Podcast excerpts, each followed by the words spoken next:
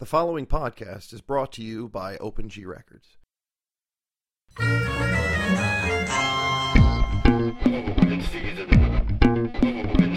These poor people have been bullshitted by the system. Bullshitted by the system. Bullshitted by the system. opening a can of sardines would be an art. Bullshit. Bullshitted by the system. Oh, I'm dropping dimes tonight. Bullshit. Oh, I'm dropping dimes tonight. anything I wanted to. Oh, I'm dropping Bullshit. tonight. Bullshit. Can be an art. All right. What's up, OpenG listeners? Um, you're listening to episode two of Open Season, our new weekly, uh, bi weekly podcast series. Uh, quick uh, housekeeping. We're gonna switch these to Monday nights, uh, 7:30. So for those of you that listened to our last broadcast where we said they were going to be on Fridays, um, we are switching that up so that hopefully more of you will be able to join us here live on the internet and wherever else you might be listening. Uh, so I'm here with Chris again, What's up? and uh, we're gonna dive right in. Um, something that happened within the last few weeks. Um, it's not terribly often that a uh, classical music sort of event gets featured uh, prominently in your CNNs and your Huffington Posts. Uh, but this did, and what happened was uh, there was a demonstration at a St. Louis Symphony concert um, on October 4th. It was a Saturday. Um, and a number of protesters bought tickets and they essentially flash mobbed uh, this performance of Brahms Requiem. Right? Brahms. Yep. Yeah. So they they sang a, a tribute to to Mike Brown and then uh, left shouting Black Lives Matter. Um, now this hits home particularly for us because Chris, your best friend Scott Andrews uh, and one of our artists is principal clarinet in that symphony. So. Um, Chris spoke earlier over the phone with Scott, and we're gonna play a little bit of, of that interview for you now. Yeah, we're going to see if this works out over the live stream. If you're uh, watching on the stream, this is uh, the interview I conducted earlier with Scott Andrews. Okay, so I want to welcome to the podcast right now my friend, Open G artist, and principal clarinetist of the St. Louis Symphony, Scott Andrews. Uh, Scott, thanks for coming on the phone today. Oh yeah, I'm glad to be here. So, um, we're talking today on the podcast about the artist's role uh, in society, and sometimes uh, the artist as uh, as an activist. So, uh, it's kind of interesting that in the St. Louis area and the Ferguson area, this stuff has been going down recently, and there was a protest recently at the St. Louis Symphony. Were you on stage during that protest? I was. And that was during was. the Brahms Requiem, right? It was actually just prior to the Brahms Requiem. Um, yeah, it, it we had we had all come out on stage. We had tuned.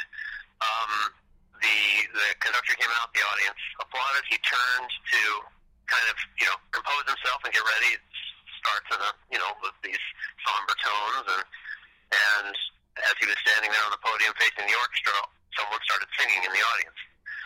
Um, it was very kind of a strange experience. At first, you just you you think, oh no, you know, you've got some uh, some person who's so so they're already thinking about the piece and they they begin to sing, and then you start thinking, oh no, we've got someone who's maybe a little bit off out there who doesn't realize what's happening. Right, like a, like an old person's having a problem or something like that. Right, someone's having a problem, and and um, you're not really thinking too much about it. You don't. No one reacts right away. The conductor's still standing facing the audience, and then someone else joins in the singing, and then someone else, and very quickly you realize you're dealing with essentially a flash mob. Right, a happening. Yeah, and then um, and so then the conductor turns around just to look out at the audience and see what's going on, and it, and it came. There were Is this your regular, the regular conductor for the symphony, or was this a guest conductor? uh, it was a, it was a guest conductor. It was a guest conductor, and uh, so and he had never been with the symphony before, and so uh, this was his first experience, and this was the first performance in the series of Brahms Requiem performances. So this was his first time taking a stage in front of an audience with the orchestra. Oh man, Uh, I think it was very, uh, it was like uh, an out of body experience. I'm He sure an out of mind experience. Yeah, yeah, exactly. Uh, um, so and and yeah, please, please, you ask, uh, lead me. so um so the experience slowly dawned on you that it wasn't uh it, it wasn't was it like five to ten seconds that you were like oh shit, this is, or was it more like two or three seconds? You're like, wow, okay, this is happening right now. Uh, you know, it was probably closer to five to ten seconds Okay. because it it it took a, uh, it took about that long for other people to join the first the first person singing, and it wasn't until there were a number of voices that you realized you were dealing with a thing. I see, and You know. they they unfurled a, a banner from the from the balcony as well. Is that correct? They did probably about 15, 20 seconds into the singing of the spiritual.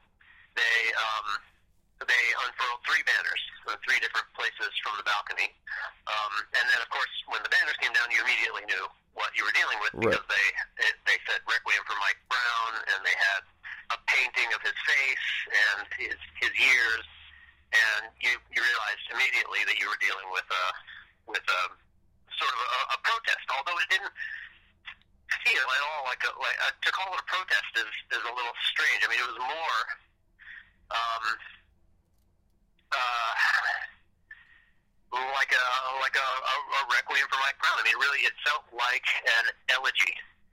Yeah. You know, they were singing this the spiritual. It became more, I guess, protest like at the end when they when they finished their spiritual and then they all turned to leave. And at that point, our house staff was there, kind of guiding them out. But they that, that was obviously their plan all along to sing their song and then go. Right. Uh, so they they all turned to leave, and then they started chanting Black Lives Matter as they left, and that started to feel more more like a protest. But it was just all in part of their their message uh, of the evening, which I think was basically to say, you know, don't don't forget about us. We don't live in your neighborhood. Um, but uh, but but this you know this thing that has come to the forefront with Mike Brown is something that happens a lot more than you might you might think it is in your you know maybe uh, more sheltered life. What um You know, that- what was the mood of the orchestra? Uh, did did so did did they file out and then the conductor turn around and you start again or or start for the first yeah. time? Well, we had to wait a, a good solid two minutes after they actually left the auditorium because they were up in the balconies, and so they had to file all the way down the stairs outside the auditorium. You could hear them the entire time as they got out into the lobby, and they continued to chant all the way out onto the street. So not until they got out of the building uh, was it quiet enough that we could actually start. And the conductor just stood again facing the orchestra with his head down, waited for all of the all of the noise to exhaust itself, and um, and then just took a breath, looked at the orchestra, and gave the downbeat. Then we just played. Did you were you distracted during the performance or did you uh did well, you you were thinking about it. You know, I mean, um, it was. You have to. It, it took, I think, a few minutes for us all to re uh, reset ourselves. You know, reset our minds right. to to play music. You know, you get into a certain mo- mode. And like I said, we had already tuned. The audience had quieted down. The conductor had come out. All the applause had subsided. We were we were in our headspace. Right. And then we were taken out of it for a few minutes, and we had to get that back again. And I think we got it back as we were playing. So it took some time. And for the chorus too, we have a chorus. It's Right. all volunteer chorus. Uh, they're not they're not daily performers like we are. Uh, so for them, this was uh, you know a much more special experience to be standing up on stage behind the orchestra and getting ready to sing, and all of a sudden they're they're taken out of that. Right. And I, I would say I would say that's probably the only the only part of it that I that I regret is that um, that we we did have to we were in a we were in a space we were getting ready to do something and we were interrupted of our, in our process. Right. Um, but I, at, you know, when I when I step back and think about it, I I think the whole the whole reason for what they did that evening was to kind of displace everybody, make everybody slightly uncomfortable, and to think about something else for a second, and to think about actually what we were about to do in performing the requiem uh, as as something that is very um, appropriate in our lives at this moment. It's not just something that was written by Brahms 150 years ago, Right. but uh, but is something that's relevant to us all today for this reason. And they showed us very clearly the reason that it's relevant to all of us today. That's uh, Um, that's all. That's an interesting uh, outlook on it. Let me. You you said before that it's not in your neighborhood. How far? How far is Symphony Hall from Ferguson? Symphony is like straight downtown in in, in St. Louis, right? Well, I, I mean, Symphony Hall is um, probably a good 12 to 15 miles from the town of Ferguson, but Symphony Hall is it is the last bastion of uh, the sort of cultural institutions in St. Louis.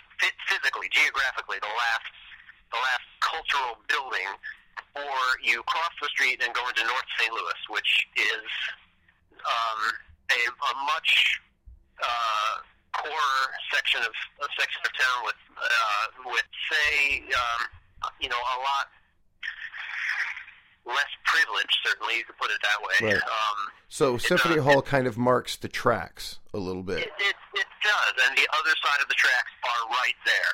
It's Right. still St. Louis, so we- we're not Ferguson. I mean, they were they were ten or twelve miles away from you know the the whole Michael Brown uh, area, but it's very what happened there between the police and and Michael Brown and the community and the government of the community um, is uh, something that probably is is going on in North St. Louis quite quite a bit as Right. as, as well as it as it goes on in Ferguson. So it, it was it's close geographically to where we were, but you know our clientele and the and the people sitting on the stage, we we don't we don't live or come from North Right. St. Louis. A or- lot or- farther than or even- 12 miles away. uh, right, right, Yeah. and and it's not so much about geography as it is,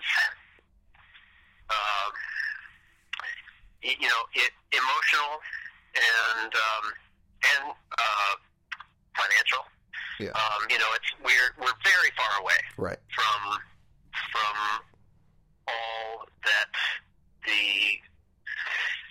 you know the, the, the Michael Brown community, the Ferguson community, um, and the North St. Louis community um, are. And um, so I thought it was it was actually kind of an interesting coming together um, in that these group of uh, quote unquote protesters they were incredibly thoughtful, I think, in how they were going to go about doing this. They Yeah. wanted to get their statement across. They wanted to get it across to our particular audience, and we were uh, Saturday night broadcast is our uh, or Saturday night concert is our radio broadcast. Is uh, that a live? and- Is that a live broadcast? Right. So so it goes out to just a lot of people, and I they they wanted to be able to reach these people, guys.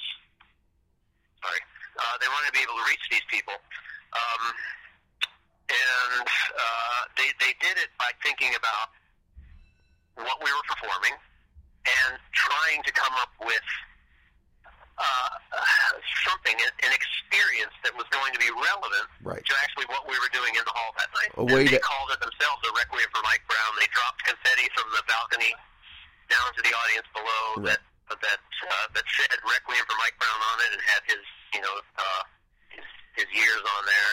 And uh, they they they really thought about what they were doing. They sang the spiritual. Um, you know, which side are you on? Which um, you know, people have debated back and forth here about the political statement of that. Right. But uh, but it's a spiritual, really, and it's a civil rights song. And um, and they were trying to, I think, make what we were doing relevant to them and their community. Right. To well. meet you guys where you are in, in a way. Yeah. All right, Scott, I, I really appreciate you taking the time. I know you're having a super busy day, as always, with the kids and the job and all that stuff. So thanks for calling in and uh, really Yeah, appreciate it. to. All right, man.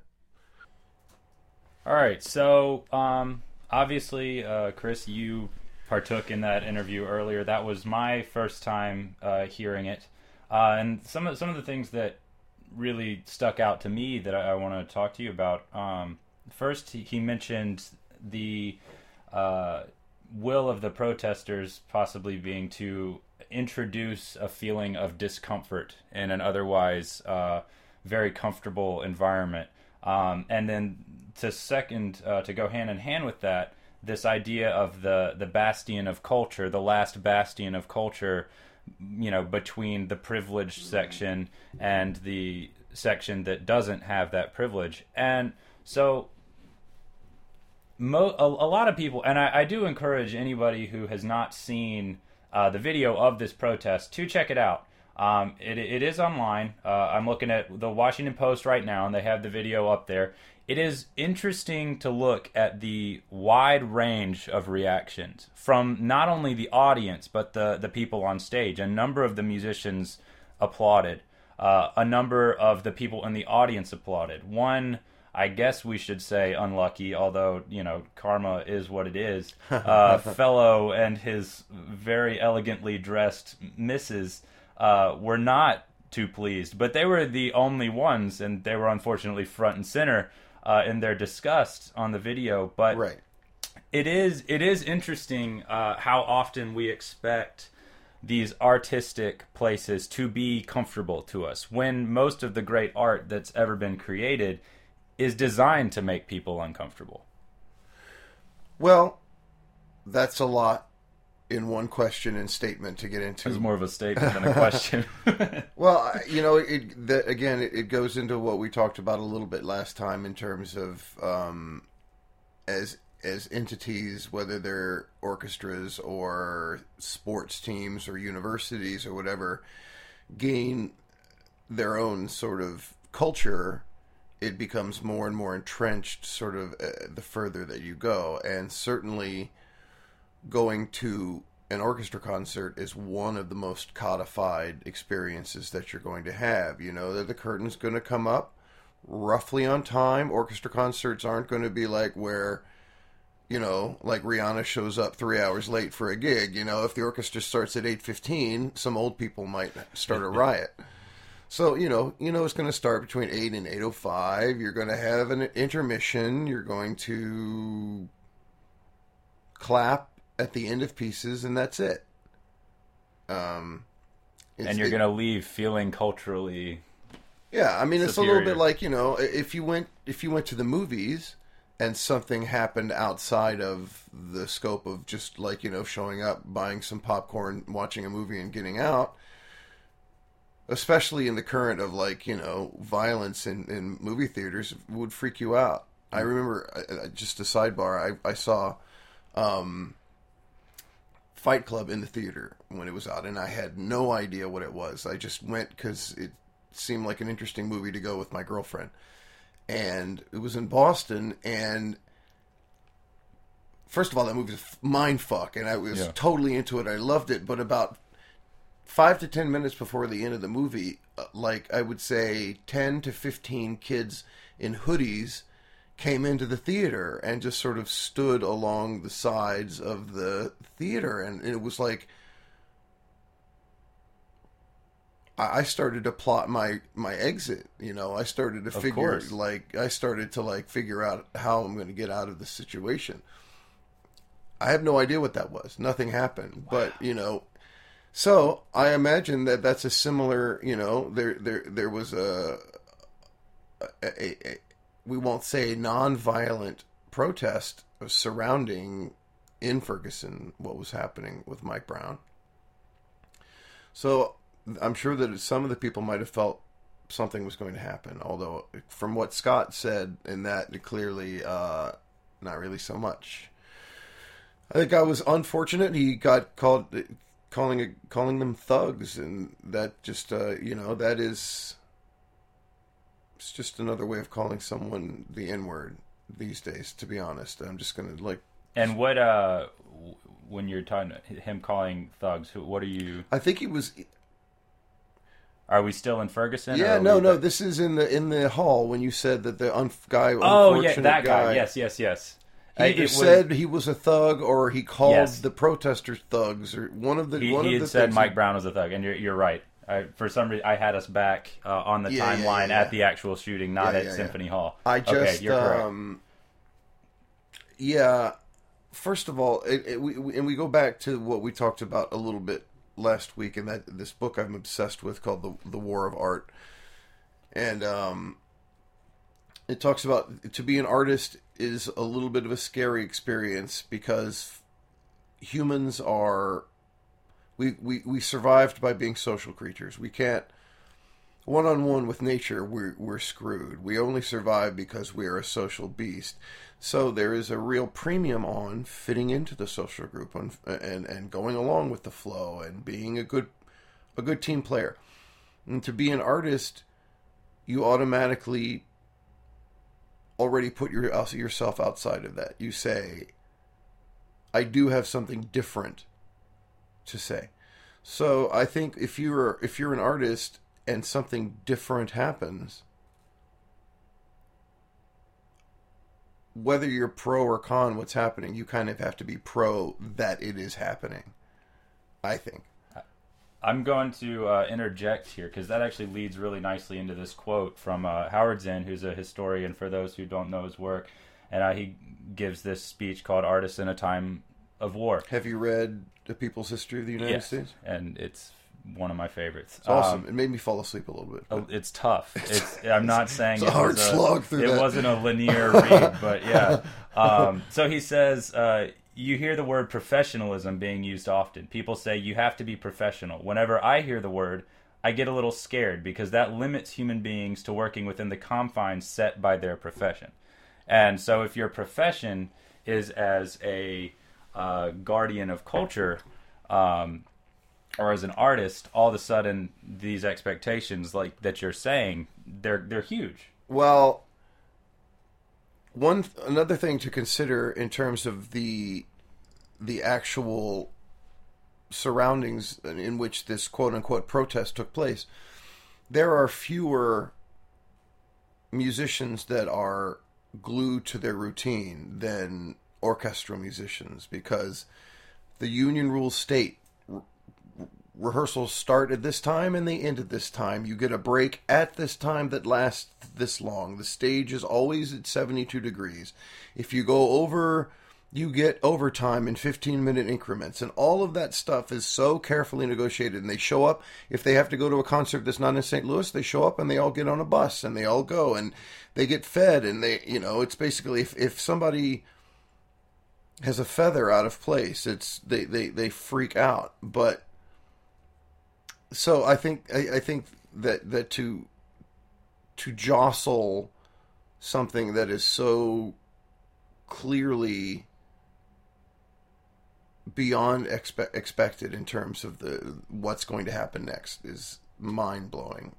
It's if you go into the same church forever and something happened, like even if they even if they change the order of when you sing the hymns, everybody goes, "Oh my God!" You We're know doing what I mean? communion at the beginning today. Oh, you know. Meanwhile, some people who are you know more or less uninvited, uh, you know, who are not your usual crowd, show up and and and make something happen.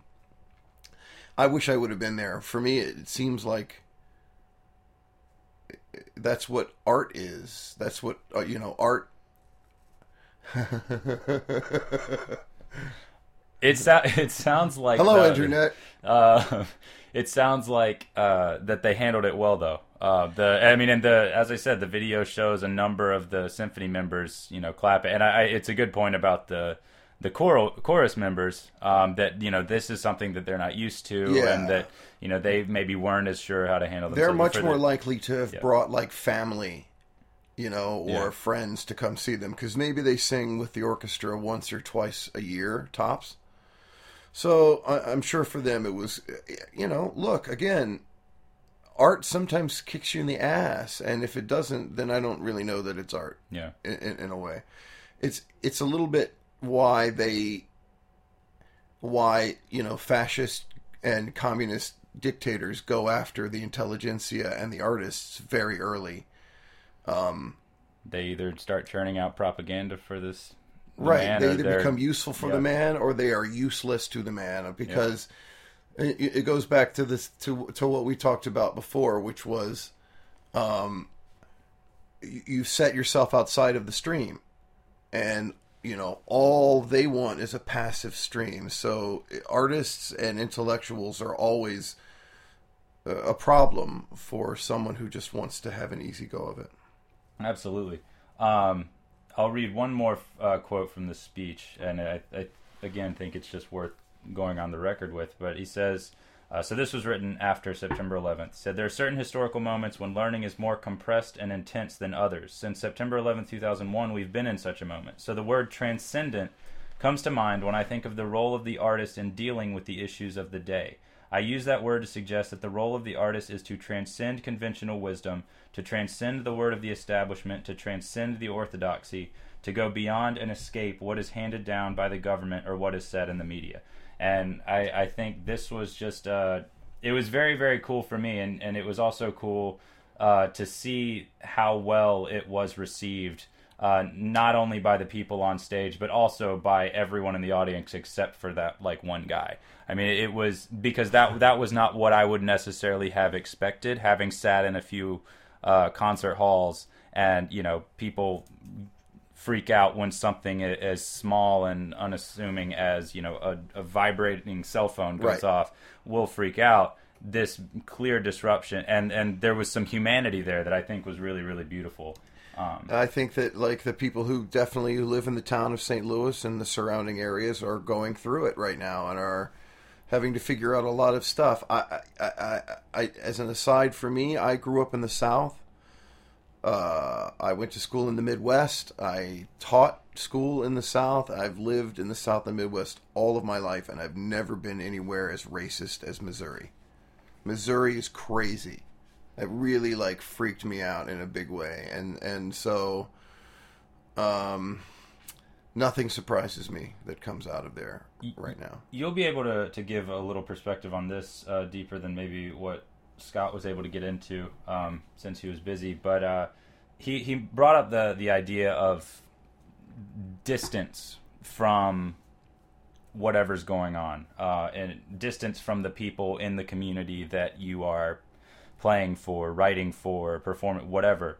Um, I I think it can go relatively it, it can be stated pretty straightforward that at least in, in the classical music world that, that we speak of and are a part of that there is a great distance oftentimes between the people that are creating and performing and the you know the rest of society so what are your thoughts on, on how we start bridging that gap All right. Well, that's a big question again. I, I you know, again, classical musicians are used to showing up on a stage and then leaving, and, and you never meet the audience. You know, maybe you have like an instrument petting zoo where some kids come and you fucking let let them touch your clarinet for five seconds. not not your clarinet No. it's a They can bite it's me. a it's a right, a a crap loner- clarinet yeah, that yeah, you got the from one that middle your school third somewhere three yeah. clarinets ago that you saved and is in the attic. Uh, you know, the whole separation from of the artist from the public is something that OpenG is set against. Is is is was founded to oppose. Um, and I think that um, I think that in order to remain relevant, orchestras and classical musicians and and artists are going to have to embrace and figure out social media. And it's hard because it's fluid because Facebook will be gone soon. I know it's for old people, and then Twitter will be gone, and you know, uh, it's just like who, who even knows where conversation will be flowing or, or, or how what it will be flowing through at that point. But uh, you know, the die is cast. You're not going back to a 19th century concert hall anymore. Um, there's been an article that's making the rounds on the internet uh, uh, referencing Jonny Greenwood having a an uncomfortable experience at the symphony and giving 10 things that you could do to to improve. And I agree with all of them. You should be it should be a social event to go to a concert. You should get fucked up beforehand. You should pregame like you would for a regular concert. If you're, man, you know, I don't want to sit through two hours of classical music straight. That's fuck that, man. Yeah. I, I look, maybe that that makes me somebody who doesn't have enough attention span or something, but I like music with a little buzz. You know, and that that includes classical music. And sometimes you've got a good feeling and you're like, "All right, that's really amazing," rather than when are we going to get home? yeah You know, when is oh my god, this movement. Jesus, how long is this?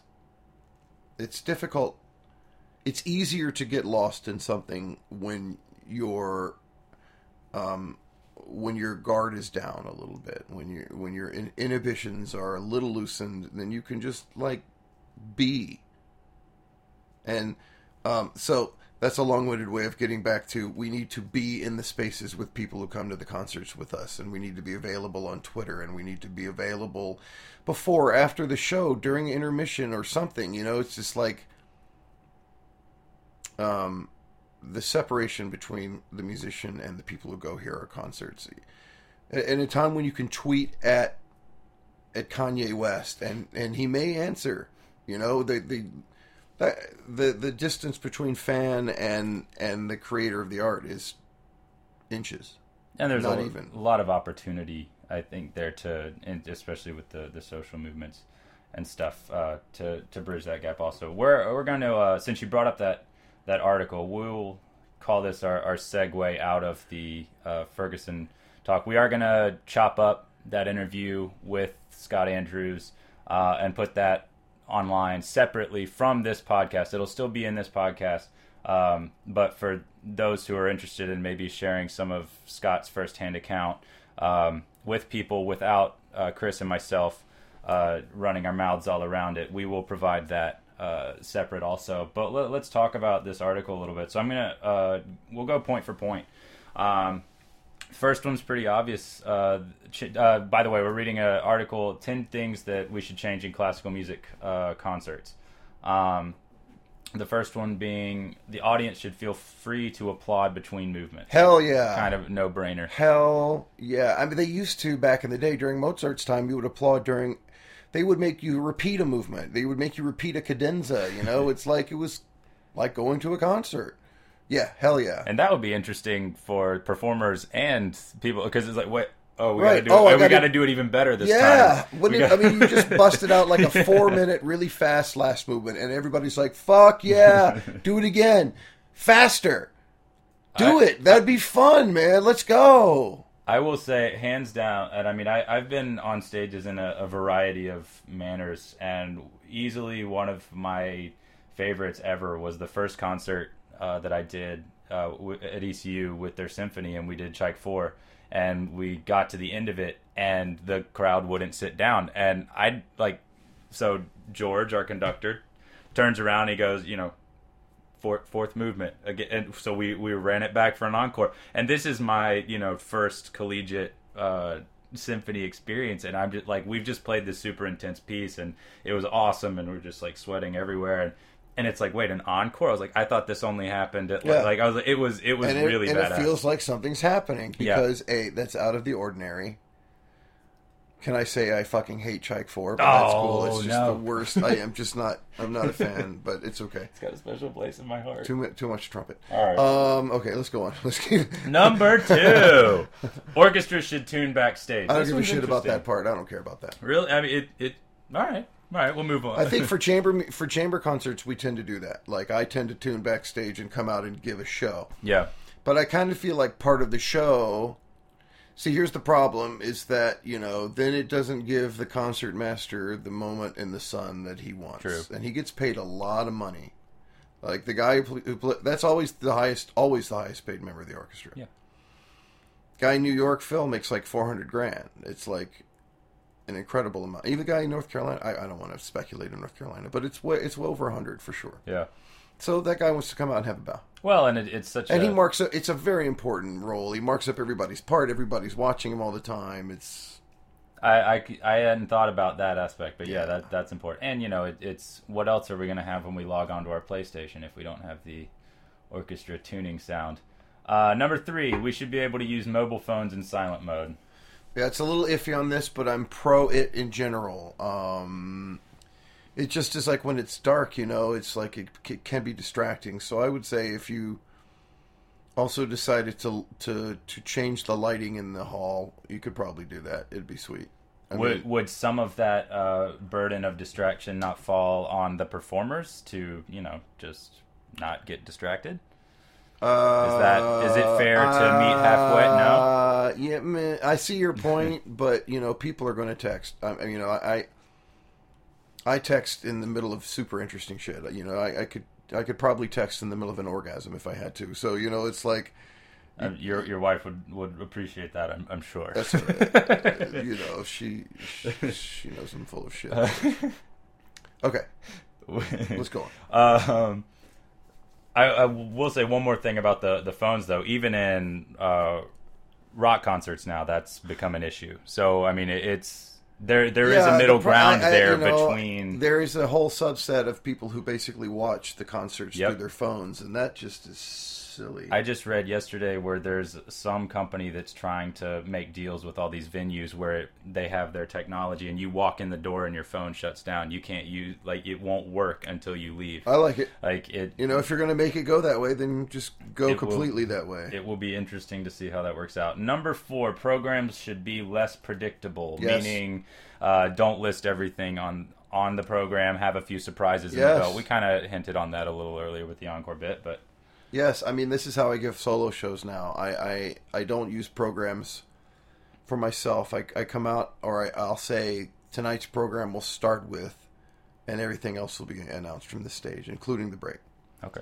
I, I it just is, You think it's helpful to? and then I give them programs afterwards if they Okay. wanted to see like what the opus numbers were and when Oh, stuff yeah. was written and have that and look at it and sort of think about it. Great, you can have it at the end, but during the program itself, just pay attention to the music. I'll tell you what it is. I'll give you like you know, it does it does put a little onus on the performer to not go up there and be a a, a, a lame ass, yeah. but.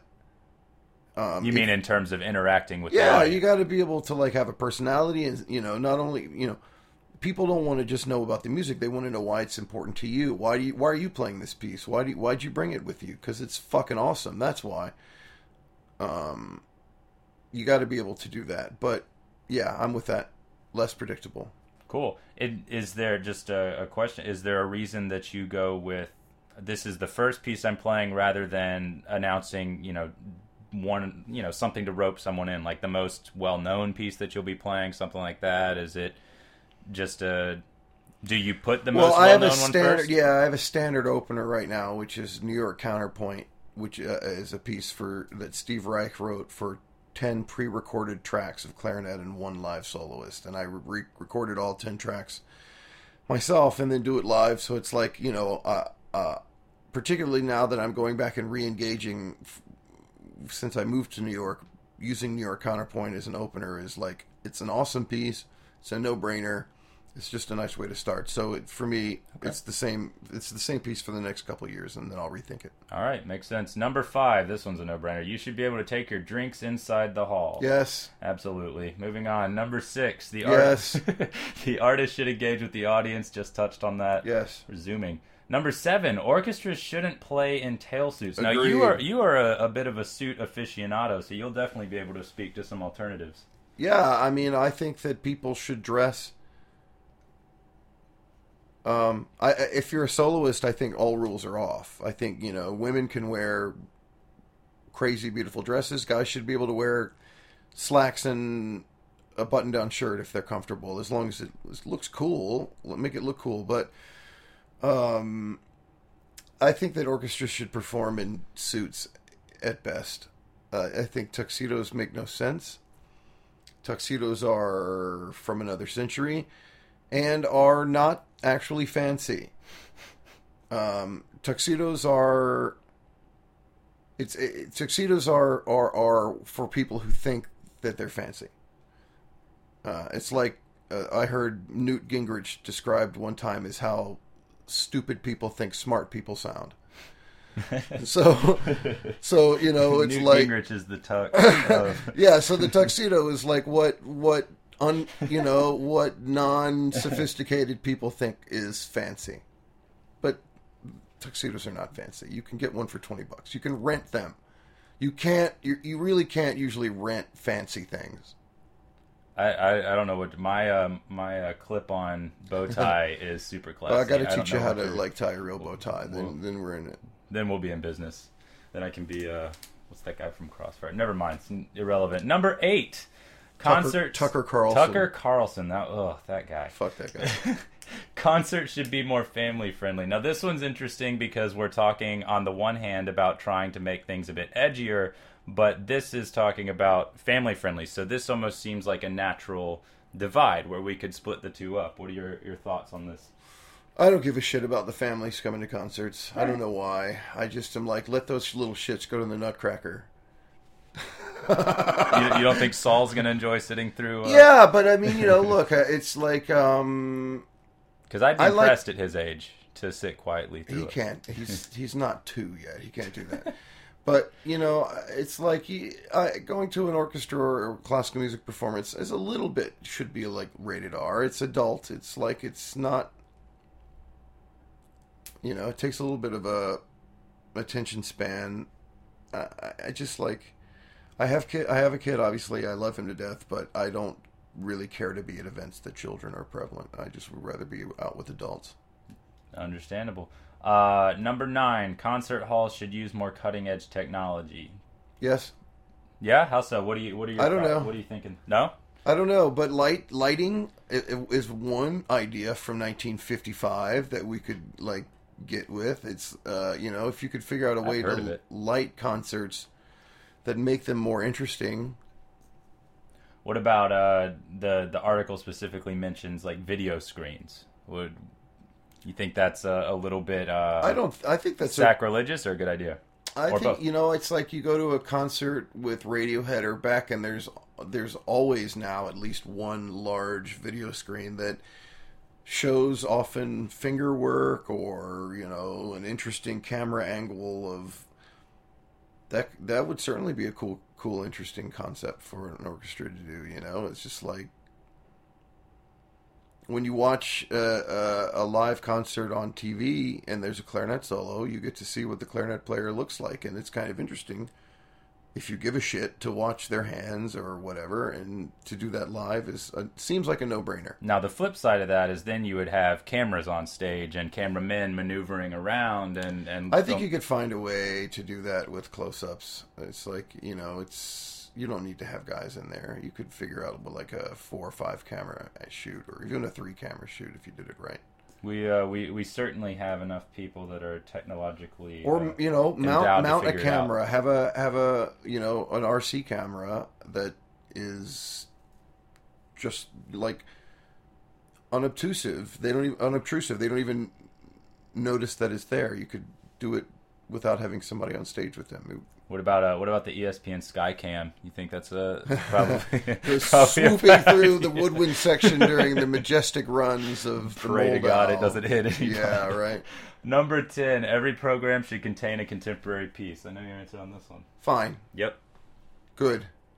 You know, just as long as it, you know, I- I think programs sh- sh- should be well thought out. It shouldn't be just a collection of like three or four pieces. It should be like, okay, so we're going to pair, we're going to put these pieces together because of this reason. That way you see, just like you would see in an art museum, if, if you walk through the Met Museum and you, you could walk through the Renaissance and then into the, you know, impressionism and then into the 20th century and it all becomes sort of this continuum and right now it feels like oh here's the good stuff and here we're going to plug in this unrelated thing gnarly shit that was written in 2008 but it takes it takes um, investment on the music director's side to educate the audience to explain to talk and say this is why we're we're doing this you know uh but yes there should be as much new stuff as possible because who gives a shit about something that was written 200 years ago Well, and you think about the the common themes of humanity's history. I mean, it that you can find common themes today that were still relevant way back whenever. I mean, it it, it seems to lend itself towards that. Um, okay, well, cool. So we, we made it through that list. There was one more uh, one more list that, that caught our eye this week, and uh, it came from the bastion of culture, since we're on the subject of NPR. Uh, and it was the NPR Classical 50, and it was dubbed as uh, 50 uh, recordings that every classical music fan should have in their collection. And we're not going to go through all of it, um, but I know you you took some notes. I showed it to you, and you uh, you have you have some thoughts. So the floor is yours. Yeah, you know, um, I thought it was a pretty good list actually. The uh, the NPR Classical 50. Um, I do have a problem because I want to be more snooty than the list is. It's hard. It uh, it makes me feel bad that I want to be more snooty than NPR, but it's some of the pieces that are on it I don't really get. I can't really consider Carmina Burana one of the top 50 pieces of classical music. It just it's just not that it's cool, super awesome, great.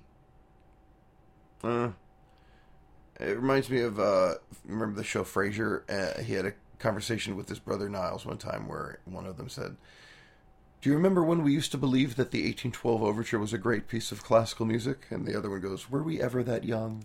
and it's just like you know, it's just like so. There are a couple of them on the list that I feel are the same. The Holst Planets, awesome, not one of the 50 top pieces of classical music.